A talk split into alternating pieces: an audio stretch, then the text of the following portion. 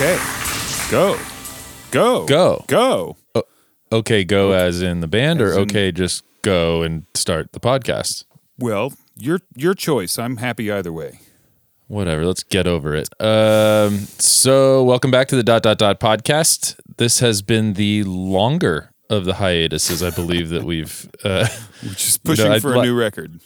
yeah, last time I mentioned, hey, uh, you know, we just keep kicking the can further down the road, and this time we went even further. So, we're setting records at this pace. Uh, you Next know, county over now, bud. Right. exactly. Uh, but I think, um, you know, some exciting things have happened and uh, you made it pretty clear. You're like, uh, we definitely need to chit chat uh, this evening, if at all possible. Right. So here we are this evening, Chit chatting. uh, chit chatting, making it possible. yes.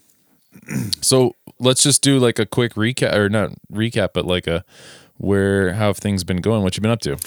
Uh, I've been on and off from being busy or being completely useless. Um, Somewhere in between. I, it's I kind of lost. it was kind of somewhere in between. I was kind of in a marathon of just trying to work and get a whole bunch of stuff done, and uh, then somewhere around Sunday, I really lost a lot of motivation. So what is it? Friday? Damn, probably time to do something. I have five days unaccounted for. I mean, that's pretty good for me actually. So. Yeah, yeah, Uh, not too bad. But yeah, you know, pr- pretty good. Been been slightly busy, but kind of took a little relaxed time and just a little bit of um, kind of refocus and just. It's easy. I don't know. Like I'm, I'm. Maybe you feel the same way, but like, I mean, what's been going back to like going back to work been like for you? Like, have you? Are you still are you still working like the same hours? Is it still just like eight to five or whatever? Like every day? Do you Yeah, do, do anything? yeah. I mean, it's uh, it's definitely been you know the standard, uh, the standard workday, and um, which get this man, if I'm gonna gripe and complain for a split second, I was told, hey, you're coming back full time on this date, and I was like, okay, cool, whatever. You know, all things, all good things come to an end.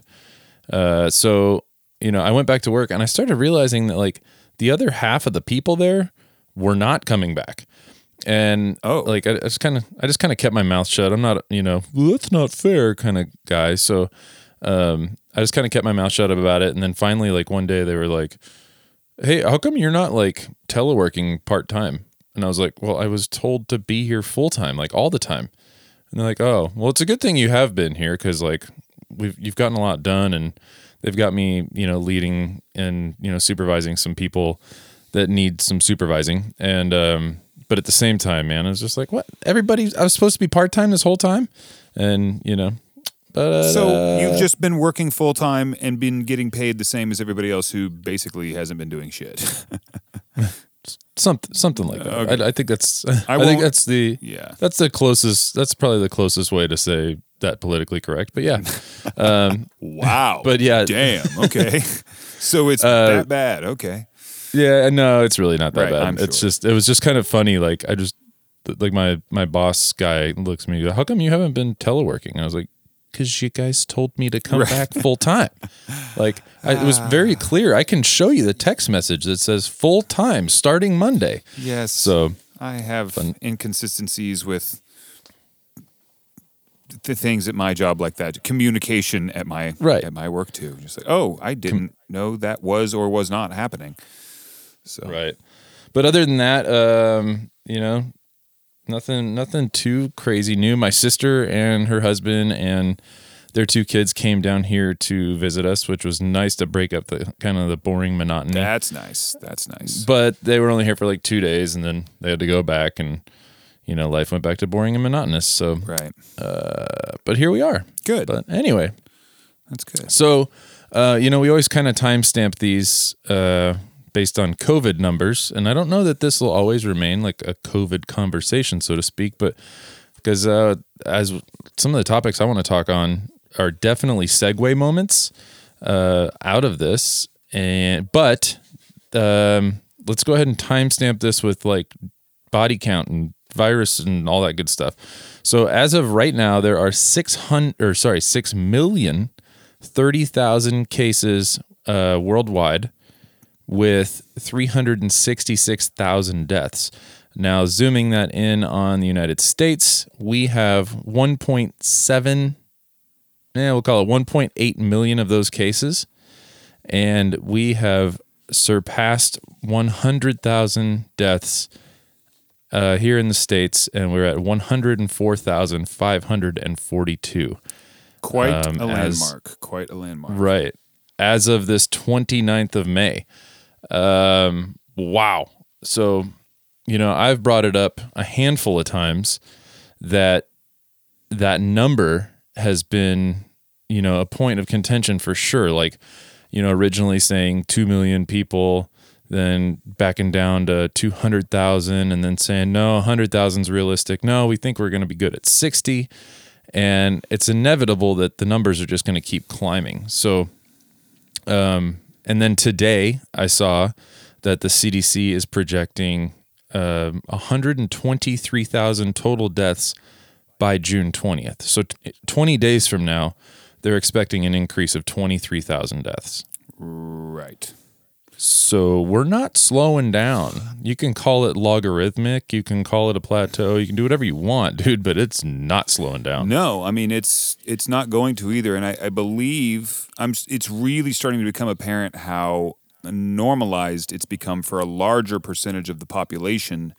Um, you know, just just to be like, okay, well, this is happening, but I'm going out, like I have to do it, and I think probably a lot of people are guilty of it, and either. Uh, you know, they're either proud of doing it. They're like, I'm going out and doing whatever I want, or they're like, I just have to do something, and I'm like, I don't want to not do my part, but my God, man, like, if I'm just safe and take, you know, like take precautions, I've got to do something, you know. But it is becoming Yeah. normalized for people. I think they're just like, well, this is just what it is, and, um, you know, it's that's not going to slow down. There hasn't been once again like we just there's you know there's no good really like leader on what we're supposed to be doing except for just whatever your governor says or your mayor. So And even that, dude, like the the divide and the the different approach is just astronomical. So it's crazy. where where are you guys at now in LA? Like what uh, do you have any you know things that have gone back to like official normal or you know permitted normal or or are you guys still experiencing that the, the a pretty uh, strict kind of lockdown kind of situation? Well, today was just a big day overall, I guess, really. Um, yeah, like today, Los Angeles, like announced, or actually Newsom announced, like, um, like, just basically made the announcement, said, like, okay, like, every jurisdiction in Los in California, like, basically can do whatever they want within these parameters and guidelines. So, um, pretty soon we're going to be reopening restaurants, barbershops, hair salons. I know the malls are opening. Um, now, all these places that are reopening have to meet, you know, a particular criteria, whether it be like capacity, you know, Right. being filled, or like every, you know, everybody wearing PPP. There just has to be physical, you know, social distancing measures in place. Um, people who are see, you know, being seated outdoor at a restaurant or curbside pickup, they're supposed to be like prioritized. Um, you they want you to make reservations, like they're but they're still not going to have bars. Um, it was oh, and here I just I was looking for it. The occupancy capacity is limited to sixty percent. So a restaurant or I think anywhere really can't have more than sixty percent of their. I guess that's just the fire code capacity. I don't really know yeah, what else that's based on. So right. um, So, so, yeah, have you that's gonna have you like personally been going out at all? Have you changed any of your your standards? Um, I mean, not really, just because there's nothing to do. Um, we did have a visitor come and stay with us, our our buddy and former podcast guest. Um, stay with us for like a couple days, but he's also been in quarantine and hasn't been sick, and neither have we. So I don't know. I see a lot of people doing that, like people who are close, you know, close knit ties with people. I see people. I see those people hanging out to some degree. Right. Um, we did do that. He stayed in town for a couple days over Memorial Day. Um, we saw a couple of our other friends whom we also know have not been working and have not been out. Um, uh, you know, I don't know. Like at this point, you kind of a thing. Like, look, I mean, I know that they haven't been at work. I know that all they've done is go to the grocery store. Like, what are you gonna do, man? Like, I don't, Yeah. and but and then even in that situation, like we don't really, you know, we're not kissing on each other or anything. Um, No. Um, I'm just anytime we go somewhere, if we're gonna go to the store or we're gonna go to the dispensary or whatever, like putting on gloves and a mask and t- bringing the hand sanitizer with us in case we have to touch cash, and it's just the new normal of doing that all the time, and that's kind of normal now. So I don't really Right. think about it. So even if my habits do change, like and like I start trying to be more normal or whatever, I'm still doing that all the time. It's like second nature now to just do that. It is. I know I know the first few times I went out and put on a mask and, and stuff like that, I felt goofy. You know, I was just Sure. like, man, there's like 10% of the store wearing a mask and I'm one of them. I kind of look like, you know, I might as well wrap a bunch of tinfoil around my hat while I wear my, or around my head while I wear my mask. And, you know, some ridiculous shirt saying, I'm freaked out right now. Um, but now it's totally standard. If anything, you're looking at the people that aren't wearing those things and you're like, ah, quite brave, aren't we? Yeah, and people are definitely doing some weird shit. You know, we were at I didn't get to witness hardly any of this because I'm have blinders onto the world, but I we went to the we had to stop at an ATM the other day and Sarah witnessed a confrontation in which two people, you know, got into it over one of them not wearing a mask and somebody said like, you know, get the go the fuck home, you're not even wearing a mask and I believe the person receiving that insult said something about like, "Oh yeah, I bet you believe in abortion." You know, it's getting real weird. Oh, wow. Oh yeah, I mean I mean it's just like I mean this is making people crazy. That's just the It thing. really it's is. just people are going nuts and I mean, you can almost say like this is all there is to say about coronavirus right now because we've kind of said everything that's relevant right now, other than like I know Donald Trump said that he wants to have guaranteed 100 million syringes or something by of the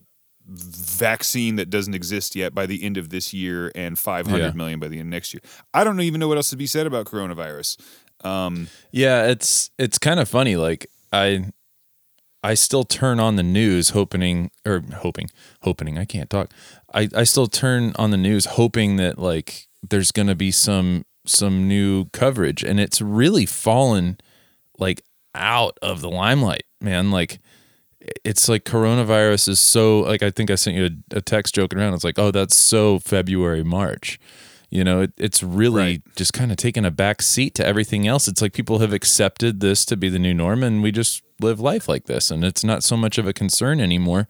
When in all reality, essentially the numbers are still on the same trajectory as they were uh, when we were first taking on the efforts of you know social distancing and and all those types of things. So it's still very prevalent in my mind. It's not a dead issue because there's still not a vaccine. There's still no cure. There's still no therapeutics. People are still in, in the hospitals, but I think it's because it's it's not going to snowball into that ridiculous situation they were talking about by like hospitals being overran and tent hospitals and things like that. I think people because it never went to that and it's not going to likely go to that. Everybody's like, "Oh, well, I can live like this. This isn't that big a deal."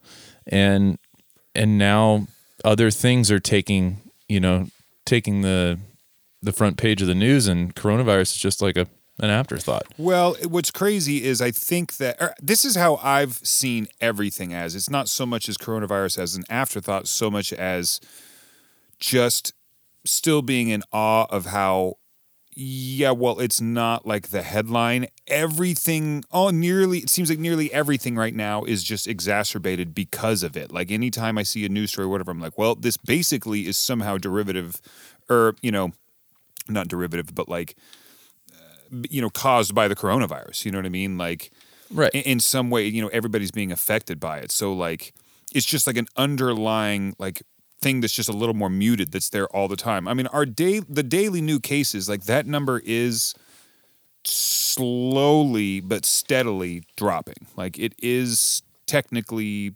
lower on average now than it has been, or, you know, or than it was since the end of March to like basically the end of April, where it was pretty consistent. It has dropped some, and I say some hesitantly, Lightly. Yes, lightly, Yeah.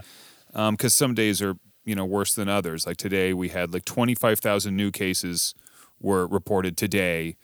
Um, but it was just a couple days ago, a few days ago. There was only like fourteen thousand cases. You know what I mean? So it's just just kind of depends on when you're looking and whatever. But now that these states are starting to open, I mean, I do think that you're going to see more in the rural states. It's just not going to be the same kind of shocking numbers. I mean, it's just going to be more relative to the area there. And I don't know how.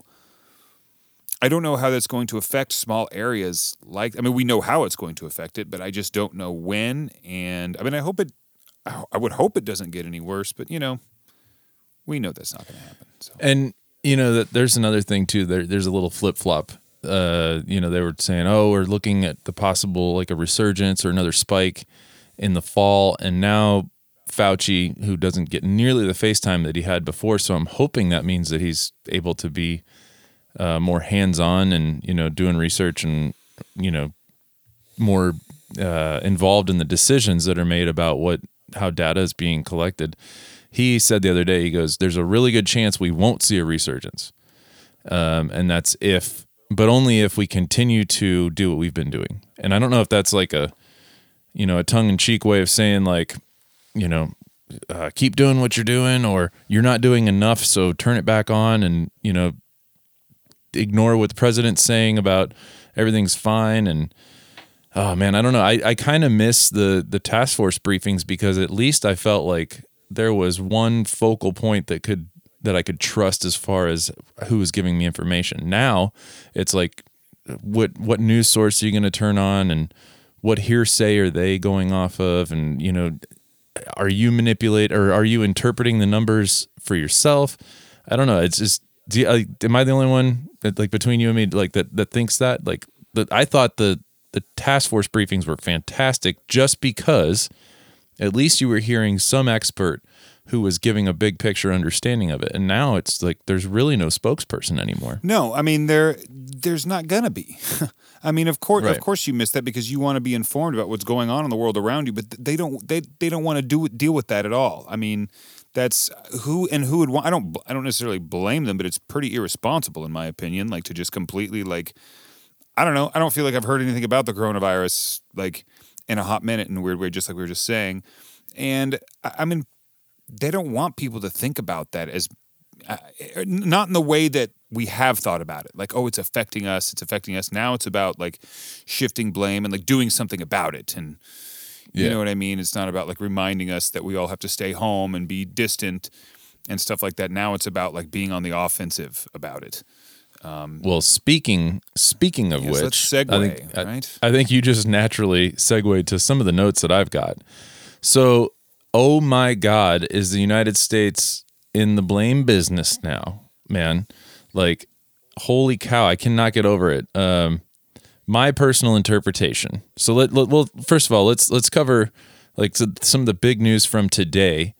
Um, very much so pointing the finger at China for um, quite a bit, quite a bit. You're the one that kind of turned me onto this. You're like, holy cow, did you see what happened? And um, and I watched President Trump give an address, pretty much just saying that you know China is the biggest monster that ever existed, and we're done with it. Um, and you know, separating from the World Health Organization and deciding to allocate those funds elsewhere. Uh, what else? What else? What else? Like um, trade agreements, things like that. Sitting there blaming them on on their structure of how they've dealt with Hong Kong yeah Um, oh man how they've how they protected the information about coronavirus like it's just one thing after the other and i cannot help but wonder if this has a hundred percent to do with the numbers so remember I, I mentioned at the beginning like 2 million people were what we were projecting and then they said no we think we can handle this and get it down as low as 60000 and like you said, they have got to keep that number down, man. Like that was an obligation. And now that they couldn't keep it down and it continues to climb, they have to shift all the blame that now it's all because China, you know, dropped the ball right at the beginning. And dude, it's it, that part to me is so obvious that it is just a blame game on China and then they can stack on all the other things. I personally think it's tied significantly to coronavirus.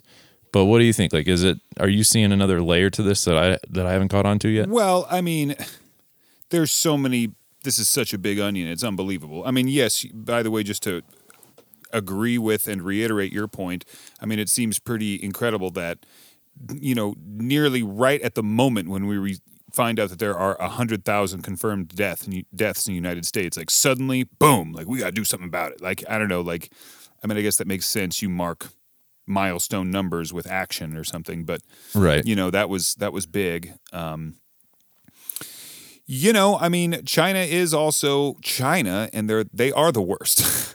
you know, like they're they're terrible. You know what I mean? The the I see like one, you know, I see why Donald Trump did what he did as far as like not recognizing Hong Kong as an autonomous trading partner because, you know, China has been routing, uh, you know, there have been shipping routes that go from China through Hong Kong so they can avoid paying tariffs. Like, I get why yeah. he did it. Um, I wish that he was doing a little more to. I, I mean, I don't know. I guess like what can he what can he do other than like sanction or do whatever to them? Like, he can't like go in and physically stop them. I think he can. Uh, I, I believe it seemed like he offered his support to the people of Hong Kong today, but and he was pretty harsh, you know, um, uh, on the regime for like moving on this about thirty years too soon. Um, right. But I mean, I, I think yes, this has every this has coronavirus is definitely the catalyst for it. I mean, everything is speeding up because of this thing. Like this thing is mm-hmm. like accelerating everything. It, it feels like to me like everybody's individuals like individual lives seem to be slowing down, but somehow, you know, um, everything else seems to be coming to the forefront because of this. You know, so yeah, I, I don't know. I'm. I thought it was pulling out of the World Health Organization. I mean, he's been threatening to do that. We knew he was going to do that.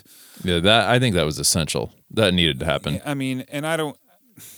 I honestly am just not informed enough to know like really if they are that that owned, but I, I would imagine they are. I mean, China is a they've they've been doing things, you know, basically a war of diplomacy or lack of diplomacy for the last 30, 40 years. You know, they've just been doing at war without firing a, a shot, you know, just going in and doing economic warfare, intellectual property warfare, I mean, he is right about that. That's I don't think there's any doubt that there's plenty of no. counterfeit shit that comes from China. like, but do you think do you think we're doing something same the same from them?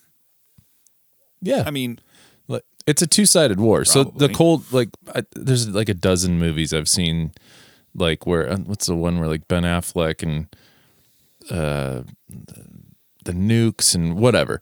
The sum they, of all fears. Said, there you go. That's the one. wow. Uh, you know they they talk about it that they they they keep back channels open for communication, right? Mm-hmm. Because everybody's doing the same thing to each other, especially the higher you know the, the higher power, right, right? right? So you know it's it's ignorant to believe that we're not you know equal in that as we both are are competing to become superpowers. Um, some more than others, obviously. Um, but I I think that we we have a you know a uh, a language about China, and China has a language about us, so to speak. And we both paint each other in a picture to be the bad guy. Uh, I think coronavirus, when it first kicked off, was like the prime example of that. We're like, oh, well, they got this from wet markets, and they're they're nasty. And they were sitting there saying, no, the U.S. military planted this. Well, somewhere in the middle there, there is a truth, you know? Not saying that the military had any, anything to do with it. No, right. But I think that everybody's going to deflect a little bit to, to disassociate themselves with any involvement that they may or may not have oh had. Oh my God. Everybody's going to be running away from this as fast as they can. I mean, yeah. And, and, and that's what's happening now. You know, essentially the administration in an election year is running away from the blame game that surely the the Democrats are going to try to pin on on them. Look, you guys said you had it under control and it wasn't going to be a big deal, and now, you know, you said it was going to be sixty thousand, and now it's one hundred twenty five thousand or whatever it's going to be. You know, as time goes on. Um, so they're definitely going to use that. So I think it was a smart play by by the Trump administration to say, no, this is all China's fault. You know, it would have never, this would have never even found its way to our shores if it weren't for China. And oh, by the way, China's also horrible trade partners and they've been doing industrial industrial espionage and you know just so on like everything you know just they're going to compile it all to make it look like we have done amazing things actually considering the enemy that we've been fighting Right. Uh, the scary thing is is how far do they take it Oh, I mean, it's you know everything's at stake. I mean, the whole the whole everything. I mean, they'll they'll take it as far as they want to take it. You know what I mean? Like as far as they feel like like. Are you talking about the American administration or the Chinese administration? Because I feel like both of them Both. will do whatever it takes to retain, you know, ultimate uh, you know ultimate sovereignty in unto themselves and like whatever's going to get them the best deal. Like I mean.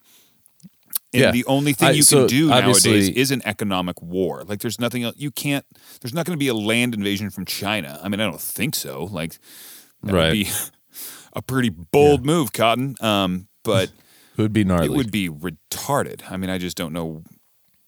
Anyway, I don't even want to imagine what that would look like. You know, they're not going to nuke anybody. I don't think that doesn't seem like a good move either. Um, right that whole mutual annihilation thing is seems pretty well sealed. Um, so god i hope I mean.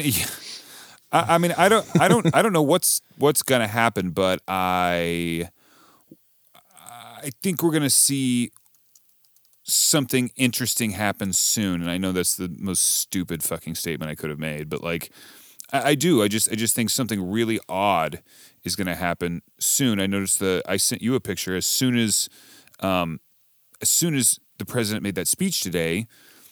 Sarah and I looked at each other. I was like, let's look at the stock market right now. Let's just look at the Dow Jones and just see what it's doing. And right at the moment, it had taken a pretty big, like a pretty big, like dip, whatever, like just larger than I would have thought it would have had for the moment. And then immediately, as soon as the address was over, I mean, within five minutes, it had like juiced like considerably, like you know, s- several hundred points, like 300 points or something, 400 points. It, was, it was quite a bit.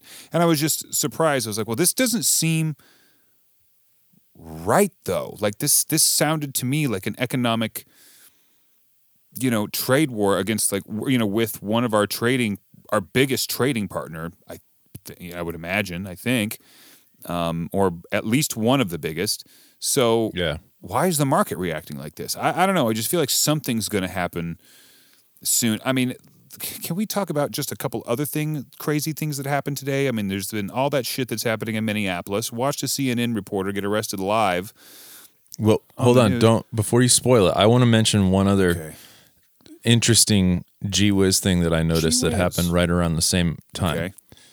uh, as as uh, Trump kind of smacking China on their PP, Mm-hmm. and then the you know the stock market jumping, all that good Right, stuff. right. Did you see that? Pretty much right around the same time, like within the same news hour, um, the World Health Organization halted uh, their hydroxychloroquine trials I did not see Uh, that.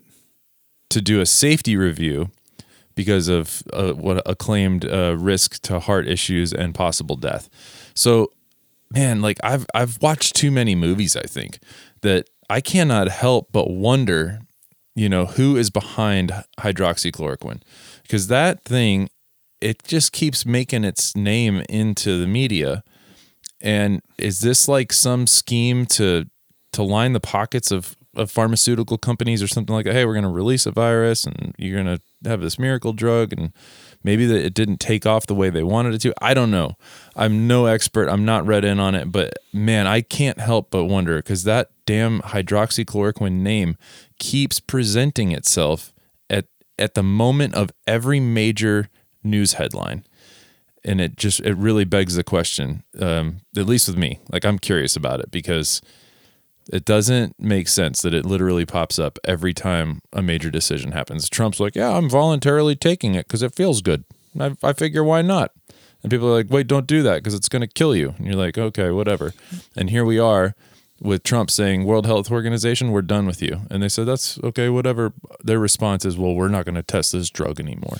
You know, that seems like a bold statement. Like there's something else behind it. I mean, where did it even come from? Either. I mean, that's the thing. Like there was Exactly. there was no like suddenly just one day you started hearing about this and the hydroxychloroquine. Exactly. So, um, I'm gonna look something up here real quick. Um, I've and you're right. I've always only seen something positive from the Trump administration, and everything else everybody says is that for this it is not good for malaria and lupus and arthritis, whatever. Great, but for this, no, don't do it. You know what I mean? Like, Right. That's it. And I, I think the the the World Health Organization stopped uh, a few days ago, actually, um, doing that. Uh, well, I found the new. I found the headline like literally. Trump addresses, you know, intentions to separate World Health Organization, and literally like two or three headlines down, it said that, and I and I opened it up, and I was like, oh my well, god! I think like, it's even more weird I think It's even more telling that I mean the news articles I'm reading are that from four days ago they stopped hydroxychloroquine trials by the World Health Organization, and now is when we pull out. That is, I Right. find that a lot more interesting um, Right. than them stopping after we pulled out. That that seems more interesting to me.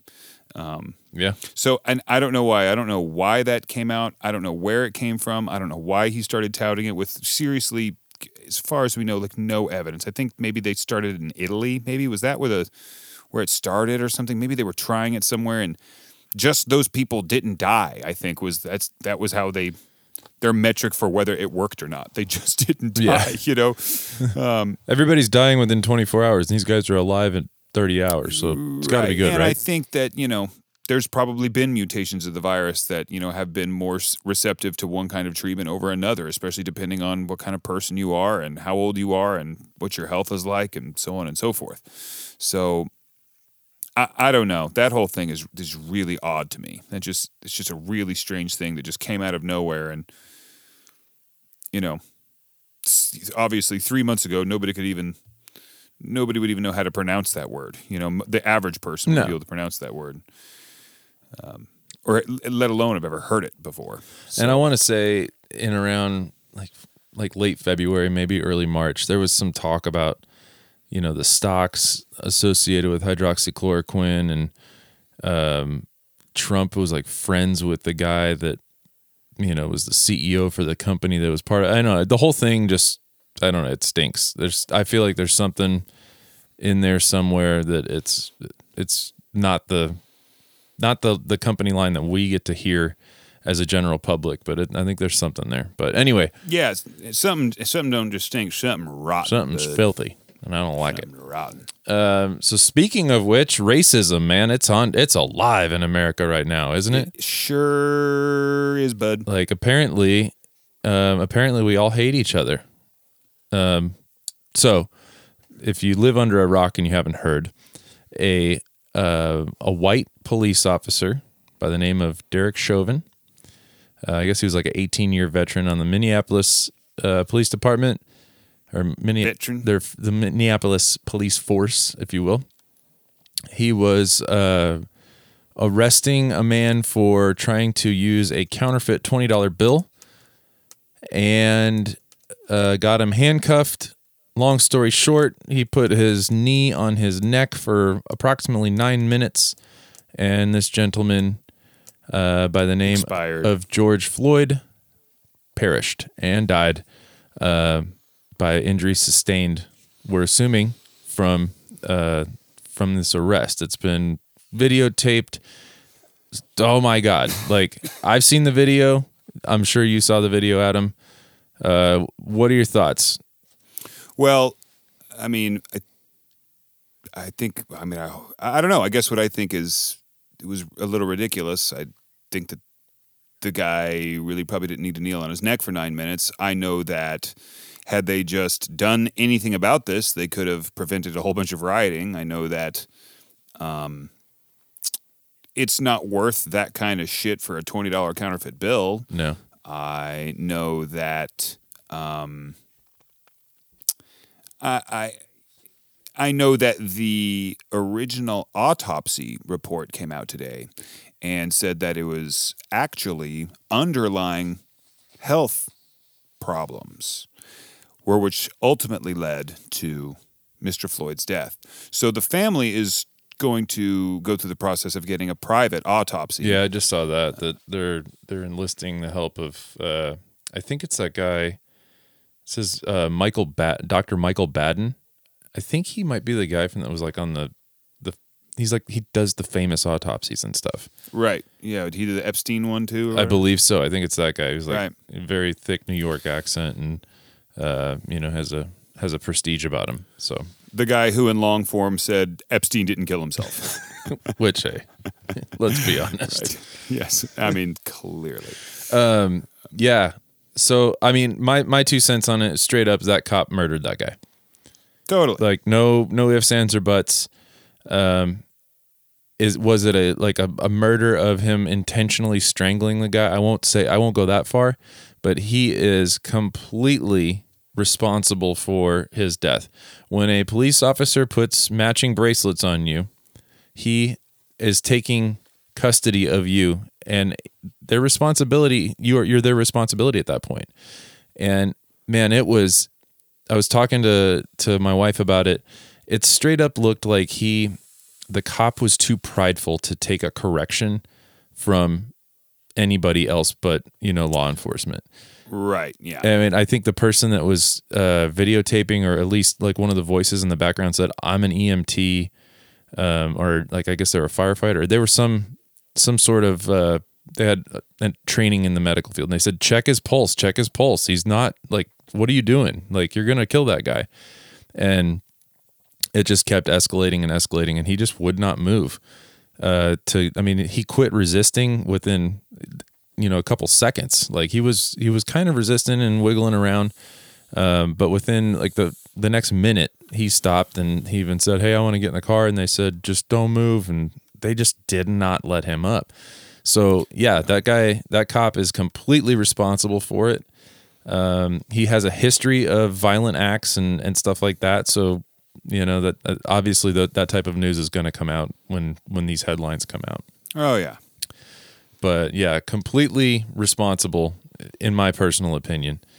Um, I usually kind of side with cops on on stuff because I think they have a very challenging job, um, and more often than not, I think uh, I think the media wants wants us to hate wants us to hate law enforcement for some reason or another.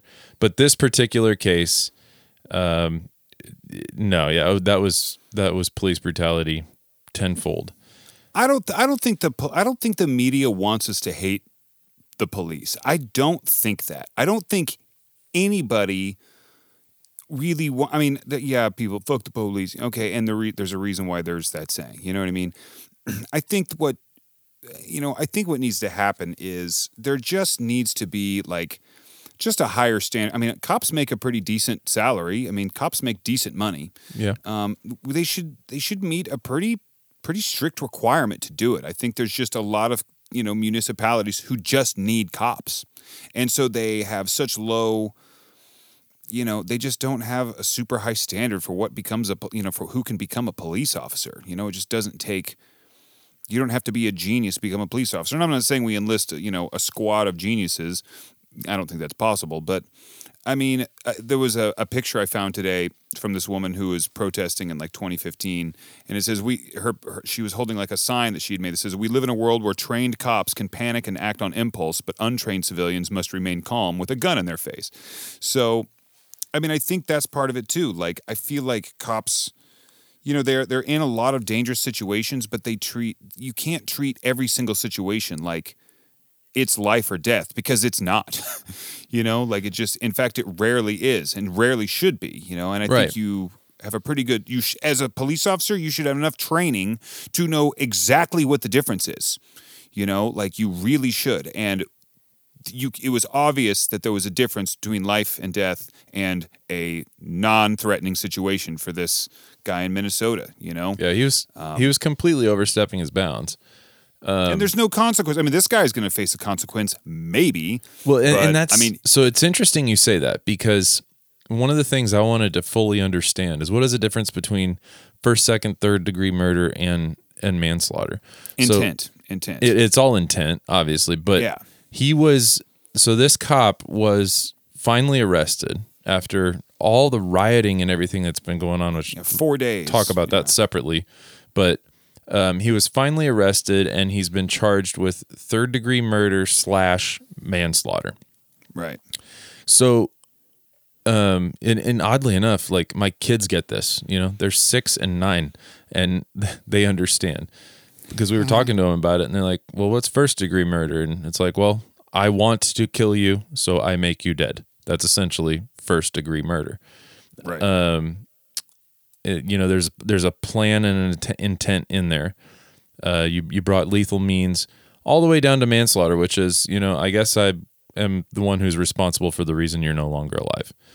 Um, and the and it's kind of interesting when you really think about that. Like when you when a prosecutor decides that they are going to um, to go after somebody to to arrest them and charge them with a crime, they're only going to do that if they think that they have a really good chance at winning.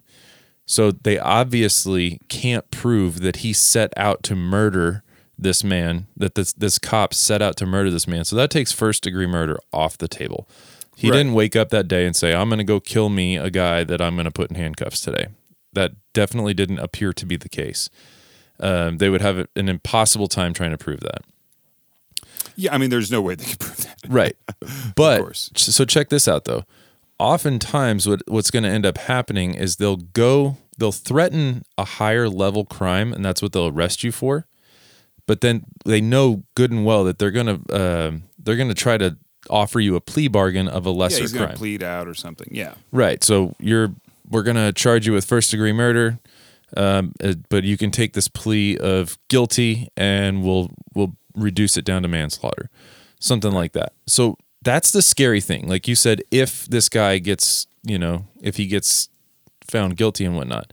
So if he is going to, they they're either going to totally nail a case for third degree murder slash manslaughter, or he's going to plea out at something else. Like what is the next level down from, like what does a plea bargain on a manslaughter case even equate to? Well, I mean, first of all, you are completely leaving out the option of going to trial, which he Well, absolutely could. And I mean, you know, that could totally happen, and he could totally be found not guilty and be completely acquitted.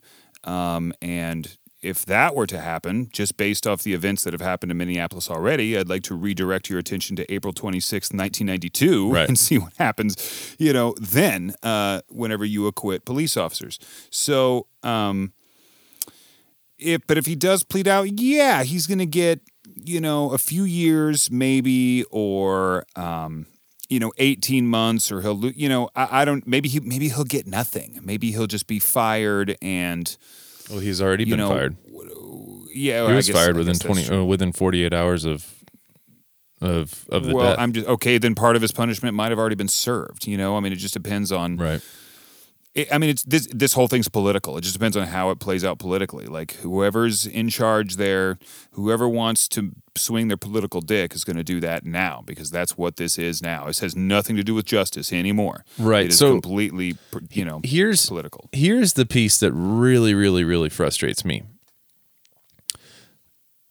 the the the blanks in this narrative are completely being filled by the media with regard to race so this has officially turned into a race a white on black race crime of this is a white cop murders a black guy. Those just so happen to be conditions of the crime if you really think about it. There's nothing Right. that's been shown that he was you know there was racial you know prejudice or you know any kind of tendency associated with this at all. But now it's turned into a you know black lives matter thing and uh, you know all these riots and everything are centric around the race factor when in all reality there's nothing about the situation that arose that shows that it was there that it was racially fueled in any way shape form or fashion Well, I mean, that's what I just said. It's all political now. Right. I mean, everybody who has a political stake is going to rate, you know, make their stake in this thing. Like, of course, it, of course, but you know, and we don't obviously we don't know. Like, this cop didn't say like I'm going to kill this black guy. Well, I'll Like, bet you- it didn't happen like that. if I, I'll bet you a hundred dollars within the next six weeks, some video comes out of this cop drinking a beer, saying the with N-word. With Mark Fuhrman or something. yeah, with Mark Fuhrman saying the N word. Like oh yeah, that thing's gonna get cooked up in a in a media lab somewhere, just to make to, to you know to fur, further the point that you know the liberal media is trying to paint that there is um, you know there's racial intent. I mean, I think that yeah, but I think that there is a you know pretty historical you know record of you know police brutality or or police you know, killings more so on the black community than any other community, as far as I know. Like, and that could be see, that could be I- wrong. and I, and I, mean, think and that's my point is I think the media wants you to believe that they want you to believe that I mean, let's just see if we can find some statistics. I mean, I right, but they but they want you to believe that that white cops hate black guys, you know, and there's another thing too. But since why? when? Since when did it become why, okay? though? Since when did it become okay to say black guy? I remember growing up, like saying somebody was black was like kind of faux pas, and you know we were at least in, in my my generation. I feel like I I was reinforced that they were they're African American, and now it's just like white guy kills black guy, and you're like, oh, did we just call him black? Like that's I don't know. that I'm in sure itself there's- seems insensitive. I'm sure there's somebody out there who is offended by me saying black person or white person instead of Anglo-Saxon or African um, descent person. You know, Right. I don't know. Like, there's also a thing like, I mean, how PC do we want to be, man? Like, I'm not going Right. to use racial epithets or anything like that, but that would be inappropriate and also not in my thought pattern or nature. So, Yeah. But like, I don't know. It, it was just using an abridged term. I mean, No, but no, I don't no, know. I You're totally It's right. But I mean, even in, even in the media, I know what you're saying. Yeah, like, I'm- I mean, I'm it's just more scrolling blunt. through- Just gets to the point. I'm just scrolling through headlines and watching TV and stuff, and it was just like a black man died today. You're like, woof, man, that that's that sounds a little harsh. Um, but maybe that's just a, a blinder that I've got on because I I feel like growing up, maybe it was kind of a byproduct of the of Rodney King. You know, like in the mid '90s and everything, people didn't say black man because it that was that was insensitive. You know, Unless you were a black man. and even then, you know, like it was it was just kind of a you don't need to say something that's so obvious to describe the somebody. tide turns. The tide turns on those political correct. They do. They do. You know, it's, it's just it just is what it is. But yeah, I mean that that whole thing's been crazy. I mean, and gosh, so many other cities were protesting too. You know, Denver, Los Angeles. Yeah. Like, you know, I was just praying to God that no cops do anything stupid in like Chicago this weekend. All those people fired up from Minneapolis. Like a two-hour drive, dog. Yeah. Like you know, it could be it could be insane. I you know I, I don't know why. I- I, I think it's just. I mean, you're always going to get headlines when white police officers kill a black man because you're just going to like it. There's you know there's a perceived and and, and real uh, racial inequality in our country like that's that's still a thing. It just is. And of course like if the, if the media is liberally driven i mean liberals typically want to see you know by and large they want to see like equality for everybody and whatever. And and to some degree that's a little too crazy. But i mean general equality for how you're treated as a human being especially by the police officers by you know a police force you know is disproportionately skewed against the african american population um, I, th- I think that's pretty well known. I mean, I don't think that's maybe true in every city, but I do believe that that's kind of a. I mean, am I just basing that off nothing? I mean, I don't know. I think I so. There's there's a big part of me that completely agrees with you. There's a big part of me that's like, yeah.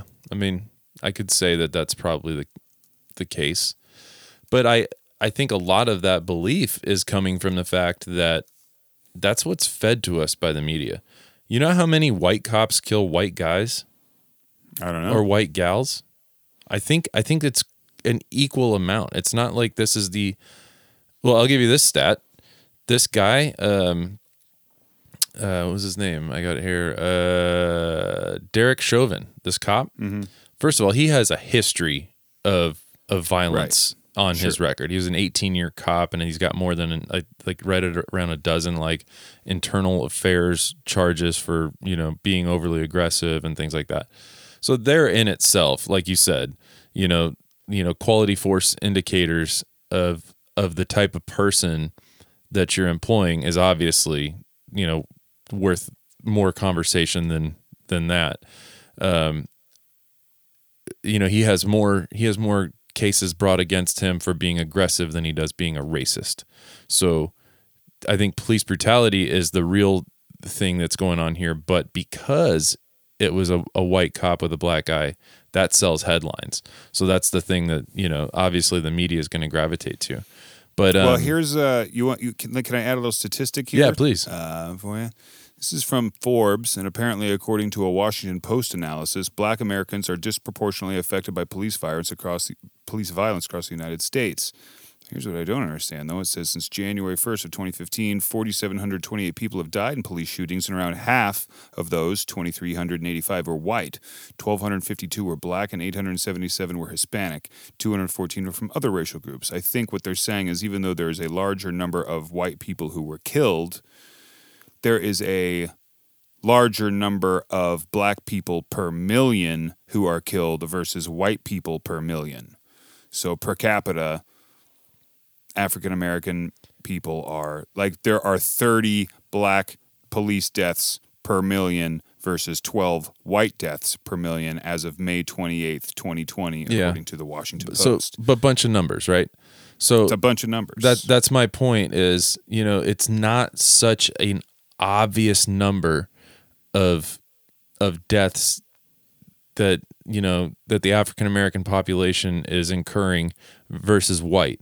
I get the fear, I get the under and I understand that, but this this particular officer had more history of violence than he did of racism. But the fact that it it was the perfect picture, they went ahead and gravitated to that. Like that that's kind of that just bothers me a little bit. I don't know. Like let's focus on the big picture here. We have overly aggressive cops. We don't have a bunch of racists. So hmm. before you're before you know it, you've incited riots that are have everybody up in arms saying Black Lives Matter. Well, hey, I think all lives matter. I think white, Asian, black, it doesn't matter what you are. If you if there's a risk of a cop being overly aggressive, that doesn't necessarily know any boundary with with race. The other thing too of note with this particular case is this is the first cop in the state of Minnesota to ever be arrested for killing a black person in custody. So you you can really skew metrics any way you want and the but the bottom line here is the police violence situation. You have police that are it really is. are reacting in the in the wrong manner. But then the media paints it a certain way and everybody wants to get up in arms and go and attach to the fact that it's a race issue. I work with in my office of 12 people, I think do, do, do, do, do, four, five, five, five people are black. So five out of 12, right? Love every one of them. I don't have any issues. You know, right. everybody in our in our office we all get along you know we Right. have we have no beef with each other um so I, within my little circle i wouldn't support the idea that racism is is real and alive in america because in my little circle it's not you know my son we live across the street from a black family and my son plays with their daughter every single day they are best friends racism is not alive on my street right. you know what I mean? Um, but the idea that police brutality that is alive, obviously, because that's happening every day. Are Yeah. are people using aggressive measures? Absolutely. Um, did that cop that killed this man? Did he wake up that day and say, "I'm going to kill me a black man today"? No. To our knowledge, he did not. Um, did he overstep his bounds and and was he overly aggressive? Absolutely. So I don't know. I, th- I think the wrong the wrong issue is being focused on. Well, I think you're right. Um, I think that the honestly, I feel like part of the racial motivation to this was fueled in part by that tweet by Donald Trump, because Which the the one where he says, you know, when there's looting, there's shooting. You know. Um, Oh, you know what I'm saying? Well- Because that was a that was originally a quote from I believe it was like a Miami police chief or something from like 1967. It was like um, when the looting starts starts shooting, uh, when the looting starts, the shooting starts, and it was something like that happened to do with like a race thing, like back in the 60s. Uh, I'm gonna find like an article about it or something. And I think, and because I mean, it's kind of interesting that he would have said the exact same thing without making a reference to this. You know what I mean? Oh, No, that's what it was. It I was hear- from a police chief in 67 who said, We don't mind being accused of police brutality. Um, uh, their eff- the efforts were to com- to combat young hoodlums who have taken advantage of the civil rights campaign. And like it's all like the the statement is made from like this as a reference, and I think that's what people drew that from because like you know, and of course Trump, you know, rewound today and was like, "Look, this is a warning. I was just saying this is a fact. Whenever that happens, you know, whenever looting starts, shooting starts. That's just a thing." Mm-hmm. But it's really easy to infer a connection between the statement that he made and a famous statement made from the past that involved, you know, Yeah, to tie it directly race, to civil rights. You know, so I do, so I think that like okay, so you say the media did it, but like I don't feel like maybe he didn't say this is about black and white, but he certainly didn't help by saying that I don't think. I mean, sure you had to draw from something, but yo, what you draw from is pretty bad. so Yeah. um But let's talk about the, you know, let so you know, we said we were going to get into talking about the rioting, like the rioting and the looting and the arson, like what does that prove? Like it it proves you're angry, right? And and it and then you see somebody hauling out four 60 inch TVs on a pallet, you know, on a on a dolly out of a target that's, you know, being burnt up and destroyed. Like, okay, you taking those TVs is not going to get that cop arrested. You taking those TVs is not going to bring this man back from the dead. You taking those TVs is not going to do anything but fuel the issue at hand with people any if, if there is a prejudice and they see a black guy hauling out four TVs, they're going to think black guy is the problem. Or if they see a, a, a cop killing a black guy, they're going to say cop is the problem. So Well, I it's just gonna it's just fueling that- that narrative, man. Yeah, but I, I mean, I don't, I don't think there's any justification for looting. I don't. Let's be clear about that. Like, I'm not saying like, well, if this happens, then you should definitely rob this place and burn it to the ground. I, Right. I don't think there's any circumstance in which that's necessary. I mean, I do believe that people get incensed and they're, you know, they join a larger group of people. A mob mentality takes over, and people do what they do, which is destroy shit. Um, I mean, look, but I, I'm not saying it's excused though. I, I think it's terrible. Nobody, nobody should, no adult should, you know, undertake that kind of behavior, engage in that kind of behavior. That's just, it's foolish and it's not built, it's not helpful of your community. It doesn't represent your community well. Um, it, it, I mean, it gets people's attention, I suppose, but what kind of attention are you looking for? It's negative attention. You're rolling through, you know, I saw a whole bunch of video, you know, with police SUVs rolling through SU, uh, rolling through Minneapolis, just hosing people down with pepper spray. I mean, liberally dousing, driving Yeah. pretty fast through the streets, just letting them have it. I mean, if you have a whole punch, you know, and that's a whole other thing. Peaceful protesters being hosed down by police. I don't know, but rioting is just ridiculous. I, I, and I think you would be hard pressed to find a looter. I'm sorry, looting is ridiculous. Rioting, peaceful, I don't know. Rioting's not good either, but depending on what kind of force you're being met with. But looting is stupid. I don't even know if you'd find a looter who would be like, yeah, like looting is good. Like, I mean, you might find some jackass who'd be like, yo, I got a whole bunch of be like, yeah, I know I'm not supposed to do it, but I did it anyway. Right. Like, a lot of people do that, do shit Just got back from Guitar anyway. Center. Yeah. there was no looting there, but I figured if they're looting, you know, on the other side of town, I can loot here. Um, And so, arson. I mean, no, there's there's there's you know, no arson excuse. on, no, on top of that. Yeah, no, no excuse. There's there's no justification for that. I don't think anybody should be justifying that, and anybody who is is an idiot. Like no, that, that just causes damage. It causes harm to other people who had nothing to do with that situation, who ha- who are not supporting or against whatever. They're completely neutral parties, as far as you know, at worst. You know, yeah. I mean, if, if if you know of somebody who is like only Blue Lives Matter, kill African American people, then yeah, your business might be targeted, and I could I could understand if not condone that, but um, no, there's no excuse for it, and I'm not going to ever excuse something like that. Like I mean, that's that's actually a fear of mine. Like when I saw that happening in Minneapolis, and I saw that there were protests in New York and Denver and here, I was like, my God, like, I mean, luckily North Hollywood's a solid stretch from, you know, downtown, but God, I don't want any stupid shit to start happening. Nobody wants that, I don't think. no. So, and I mean, they're not going to have any problems with it tonight. I mean, uh, I, they're definitely going to try to calm things down. There's a curfew in place from 8 p.m. to 6 a.m. in Minneapolis tonight. So, But I mean, I think the whole idea of the way that they're protesting these aren't these aren't marches and these aren't sit-ins. These are obviously violent protests. These people are are fueling the pool of of the criminal population.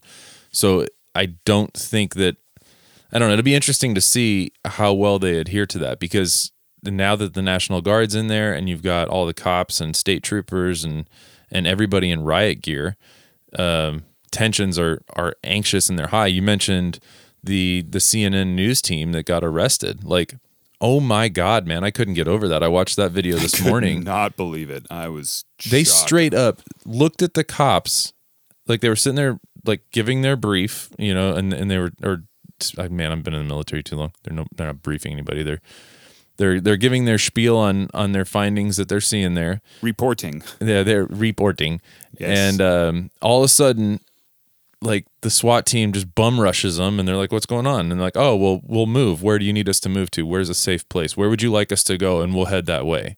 And then they just put them in handcuffs and hauled them all off. Yeah, like like, we even said we're on live TV. Like how? Right. Like what? Here's your invitation to not screw the pooch here, bud. Like all you have to do is point, point your finger in in, a right- right direction, direction. and you have made yourself look like well, you don't look like anything other than somebody who's a reasonable human being. So you're not going to get a pat on the back from me from just pointing a news crew somewhere else. But you certainly didn't have to screw the pooch the way you did. I Right. mean, even the governor of Minnesota came out and said, "I failed you." like, yeah.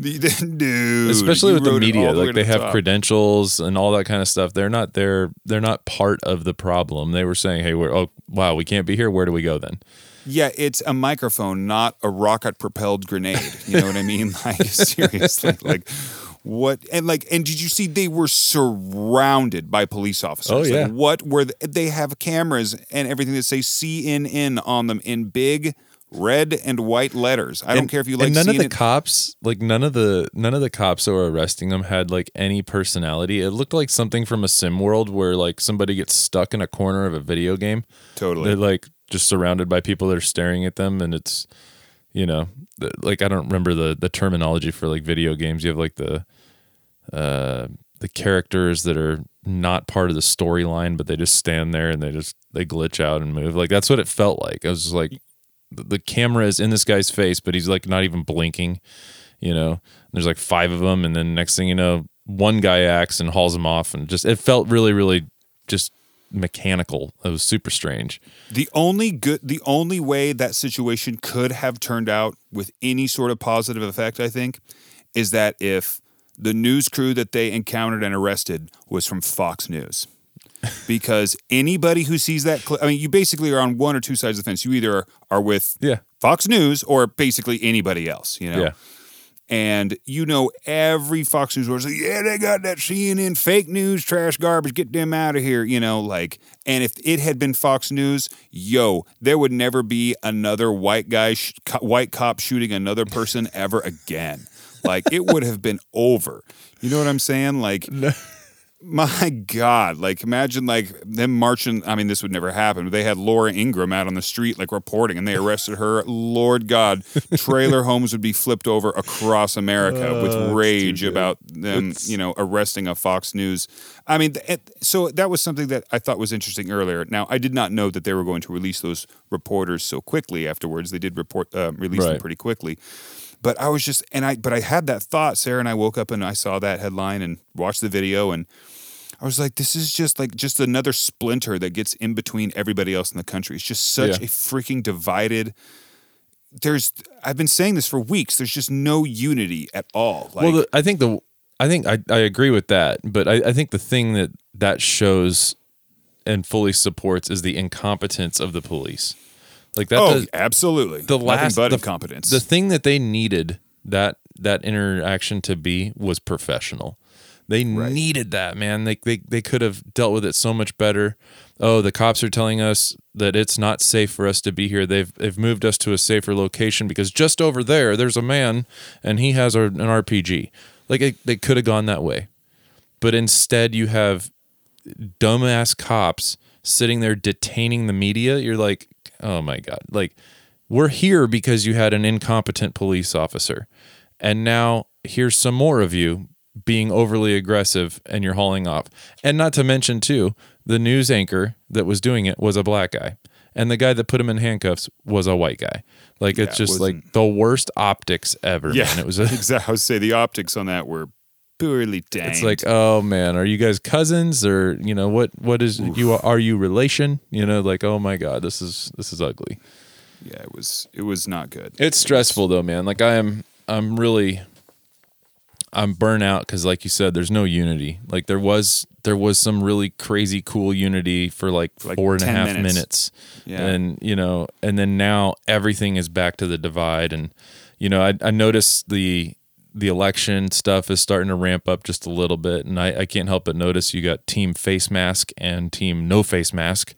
um, you got Biden went to the uh, the Memorial Day uh, changing of the guard, and him and his wife, or you couldn't even see their faces because they had masks on. Then you got Trump uh, at the SpaceX launch, just like, nah, I don't need it. I don't need it. Who needs a mask? They they told me I'm good. I had it on back there though. If you want to believe that for a second, you can you can try to believe that. I had it on, but I don't need it now.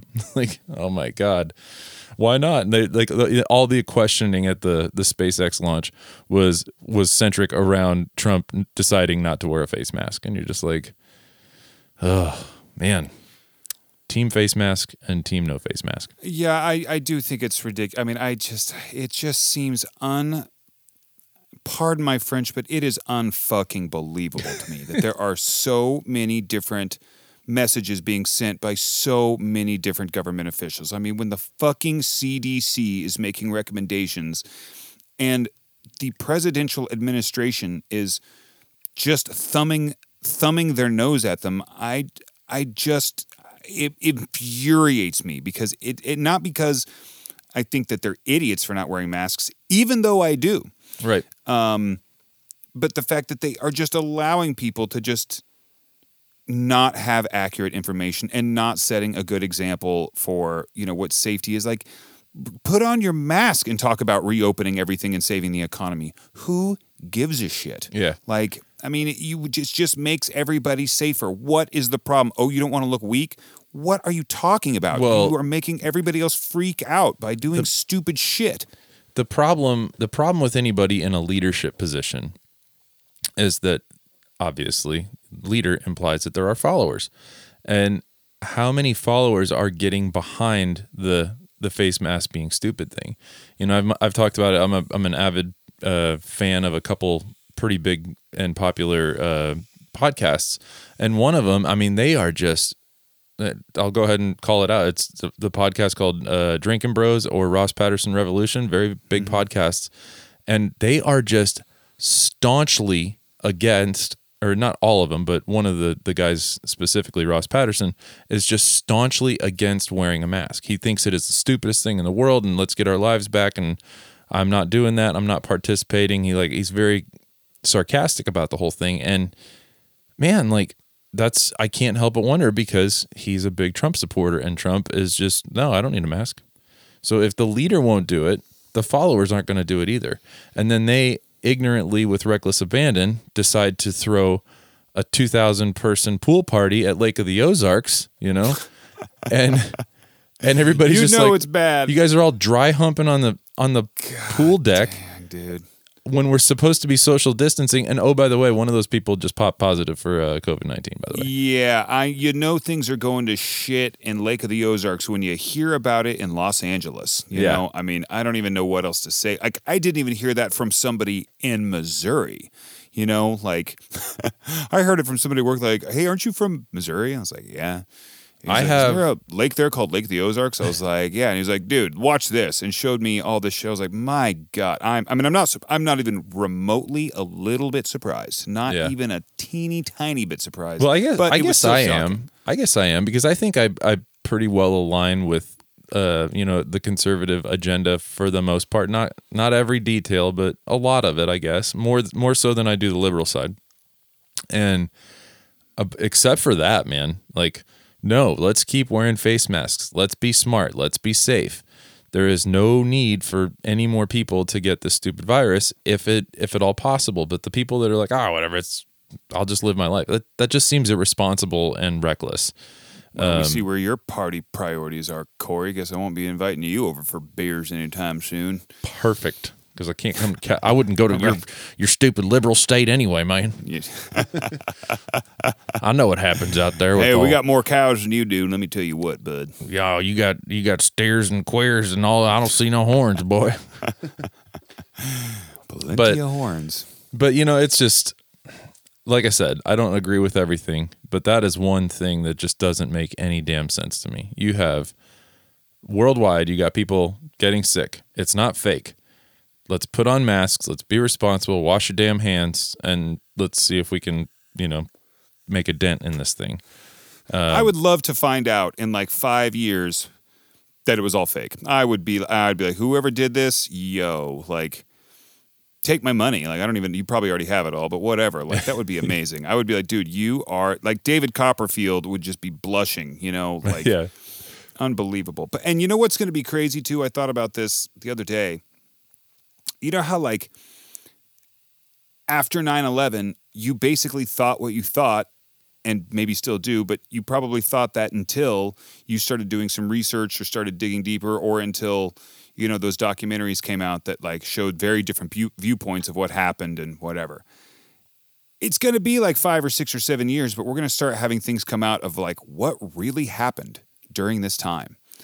I- And see, I would have agreed with you a month ago, but it has literally so little focus has been on it lately that I feel like it's the thing that everybody's just trying to to forget and make it part of the past. And whereas like 9/11 like 9/11 for example, when it happened, it was in the forefront and that was in the news and it only faded it faded over a great deal of time and it was also not a a constant uh, a constant threat being put in our face this this thing continues to ramp up and and grow every day.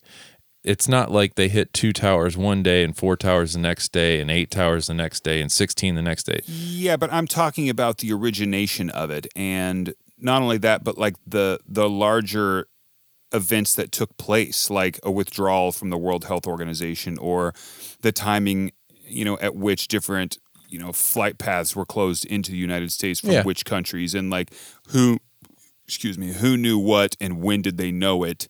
it will And- most certainly be examined it, uh, it, it will most certainly. I mean, this is the biggest event to happen to humanity, in at you know, the closest thing to it would be World War II. You know, maybe, you know, I would say even just the Spanish flu would really, you know, that's that's the biggest probably. But like, I mean, World War II, I think affected humanity just as much, or whatever. Maybe not as more more people but- died during world war ii but of course, and and hopefully it remains that way.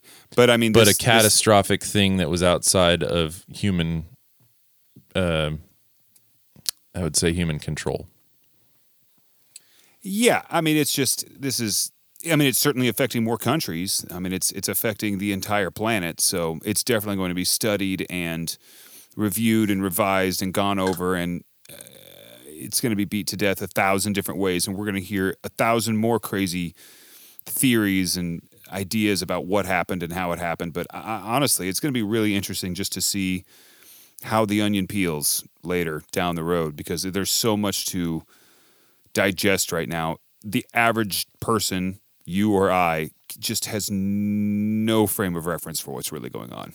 no I mean, zero really. We can sit and talk about what we read on Reddit and on Twitter all day long, but and see on the news or whatever. But my God, we're so far from remo- removed from what's happening next and what's gonna what's happening now. i think nuts, that's the scary part you know is you know it's good to be informed it's good to to do your research it's good to to gab about it and listen because i think you you find your your left right limits and your tolerances for for what you're you're willing to believe or buy in or follow or whatever um but yeah i think you're right it is scary to think that we're dealing the the, the game of chess that's being played uh involves some more advanced moves than we could ever comprehend Yeah. and, hey, um, what do you think's gonna what do you think is gonna happen with the whole Twitter thing? See, I don't 100% understand that. It's um because I don't I don't Twitter anyway. I I think Twitter for the longest time has just been um, sustained by you know its its stockholders or something. I don't know. I guess like- I didn't mean how do you think your Twitter usage? well, no, I know, but what I mean is, I because I don't use Twitter, I don't fully like understand the value of it. If that makes any sense, like I get that you know it's used as a vehicle for you know communication, you know, one sided, however many characters that it allows or whatever. Um, but because I don't personally use it, I don't understand the impact of what it could do. So if Trump is going to be banned from it or Trump's going to overrule their ability to filter things, I don't even understand that whole piece. So maybe you could explain what what the potential is here. or the potential is. or I mean, work on I that don't. dry cough. oh, he's got the Rona, folks. He's got the anything all of Rona. a sudden. Um, it's really not funny. Probably shouldn't joke about that. Um, It's too soon. It's far too soon. the Lincoln assassination only recently became funny. Um, you know, I don't know. I mean, obviously, it would be an unprecedented move for the president of the United States to completely limit what an independent company is doing with the content that's placed on their server, like their website. Um, it's just interesting to see that the president, uh, first of all, it's crazy to me that the president communicates with the country through Twitter anyway. Yeah, it's Um, unreal.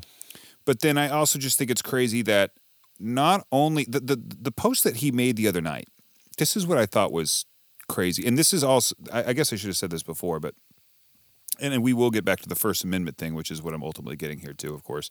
But I thought it was interesting that the president tweeted that from his own personal account, right? The the looting and shooting tweet, and it was flagged, and then after that, it was also tweeted from the official White House Twitter. And I don't know how often the White House Twitter is mirroring mirroring Donald Trump's Twitter, but I thought it was interesting that that statement as you know, as seemingly polarizing as it was, was made officially and unofficially. Um, so th- that's just something to think about. By the way, I don't really have anything else to say about that other than isn't that weird? Um, yeah.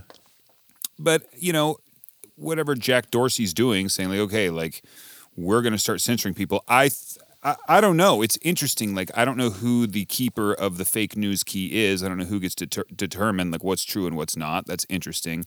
However i do think it's really funny that zuckerberg who has seemed to align with the trump administration pretty clearly um, has has said that you know it's not you know social media's responsibility to you know filter out what's true and what's not. So people have flooded twitter and facebook with these accusations that mark zuckerberg is a pedophile and Yeah. like all the all these not true stories but he can either like he either has to take it up the butt on that or he has to say okay never mind. We're going to go ahead and like censor things that we know aren't true. Like um, or you know say this might be false information. I mean, I just people. No matter what you do, people are going to get the best of you. A crowd is going to beat you every time. Well, you so you smart you mentioned you mentioned the First Amendment issue. So yes, we do have freedom of speech, and I have freedom of speech if I am standing in my house. I can say anything I want. But if I'm going to record a podcast with my buddy Adam and I'm going to upload it through, um, you know, a host who is then going to project that out to other companies' uh, platforms, I th- I personally think that they have some right to control that. Uh, well, yeah. If we had a vulgar podcast on ChristianPodcast.com, they're going to flag it and take it down because it doesn't meet their the requirements that you said that you would agree to. You know, whenever you signed up to use that service. So, but it's becoming it is becoming a sensitive issue though to you know how do you how do you create boundaries for people with uh with with what content goes there? And i think there's a if i don't know if you are familiar with or you listen to joe rogan's podcast uh but he recently sold out to spotify. He's going i think it's it's coming up soon um maybe september. He is going to be 100% exclusive on Spotify. And one of the things that was part of his contract was that he wasn't going to give them any kind of creative control. Um, yes, I will exclusively offer my podcast, the biggest podcast in the world, Right. um, on on your platform, but I still get to say what I want to say, which I don't think was too much of a threat for them because he's not. He definitely has a bias in some things, but he's he's he he does remain pretty neutral on a lot of things. Surprisingly enough, um, you know, he can have a, a bleeding heart liberal on as a guest, and he can have you know the most staunch conservative, and he can still rap uh, and rap back and forth with them pretty evenly without it being a real big issue. But you know, I think that's a big power grab um, and a big change for for what for how a company is going to operate. Um, you know, to say, hey, we're going to take this guy over here, and then we're letting him do anything he wants. And meanwhile, you got, uh, you know, Facebook and Twitter and YouTube and and everybody like that that's trying to censor people. So is Spotify trying to be progressive and saying, hey, we, uh, you know, you can talk about anything you want over here. You know, we're not gonna we're not gonna limit that. But obviously, you're gonna you're gonna find somebody that's gonna push that boundary, and then be like, oh, I want to put my hate speech podcast on because I love hate, hate, hate, hate, hate. We're gonna do the player haters ball, and um, we're gonna have it here over here. Obviously, that kind of stuff needs to be brought down because it doesn't it doesn't it says it's not it's not inspiring, compelling thought. You know, thought provoking conversation. It's just straight hate. right. Um, and and there's a difference, you know. If you can have a, a mature conversation to discuss a topic and your belief on something, that's great. Uh, if you can interject opinions and stuff like that, but if your opinions are are just tearing down the fabric of of a person's foundation, then then it's it's counterproductive. I mean, I couldn't agree more. I mean, I think it's pretty obvious why Spotify. I don't think Spotify is becoming more liberal or anything. I think, you know, it's money, Right. um, obviously, but uh, I don't But know. they probably they probably couldn't have picked a better person. Number one, he's the the most popular podcast in the world. Number two, um, he is fairly neutral. You know, it's not like uh, it's not like they tried to like do that with Alex Jones. You know, they're like, hey, we got an exclusive deal with Alex Jones. well, I mean, there's power in numbers, and that's what he's got. And you know, I mean, he kind of is the new. He's kind of, you know, he- he's sort of like a new Howard Stern ish kind of person. You know what I mean? Like he's he's. I he's would agree with that. I'd agree with that if we're talking about the medium. You know, Well, like well, yeah, the medium, but he's also an eccentric kind of person. You know, Joe Rogan is not your average bear anyway. You know, he's an odd guy, that Joe Rogan. He's a strange guy. I mean, we all know the stories about him like trying to get the world's fastest internet or something at his house and was spending like however much money he spent back it was the late 90s to get like T1 or T3 lines run like to his house. Like he's a nut. yeah, You know, he does weird shit. So, and I don't know, he but he's not. Yeah, he's not quite as shocking or whatever as Howard Stern once was, or whatever. Um, he definitely provides an intelligent approach, though, and is, he's a wonderful um, interviewer. Um, you know, it's thought provoking. He's he's just got kind of got the same thing going on. It's just for a different age, a different you know group of people. See, I, I I think of him more as like I'm trying to think like a good I think of him more like a like a Barbara Walters. In the sense that like he's he's so big uh, and and popular that he can talk to anybody about anything. Or like Right. Or you know like kind of how Oprah was like oh exclusive interview with Oprah. And you're like well why does Oprah be the person that gets to talk to the king of some country? Well they she has that rapport with her her ability to interview and the fact that she that person doesn't feel threatened because they're going to be bringing a bias in to try to you know drive a narrative or anything like that. Like I think he has the ability to leverage himself into that position for this day and age personally I, th- I think he's I think he's to that that level. Right. um and it but he the crazy thing about it is he doesn't seem to to care or even give himself that credit that he thinks that he could become that. But I think he is a voice of of uh it's the thing from Step Brothers. I, I've been told I'm the voice of our generation.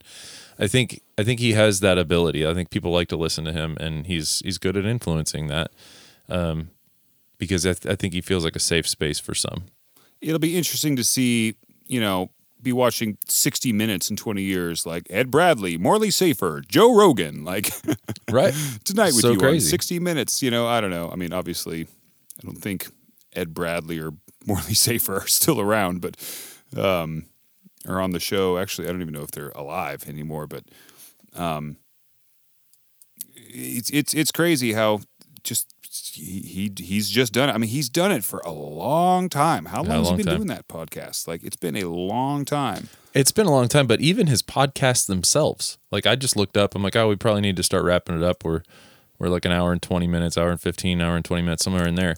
Like some of his episodes, man, they are three and a half hours long. Yeah, yeah. It's like it just keeps long for me. going, and it's Yeah. it's really natural. And uh, you know, I I went to the gym one time and threw on a podcast that he was doing with. Uh, uh, it's like the guy that like free soloed Mount Everest and like climbed Mount or not Everest. Uh, what's it called?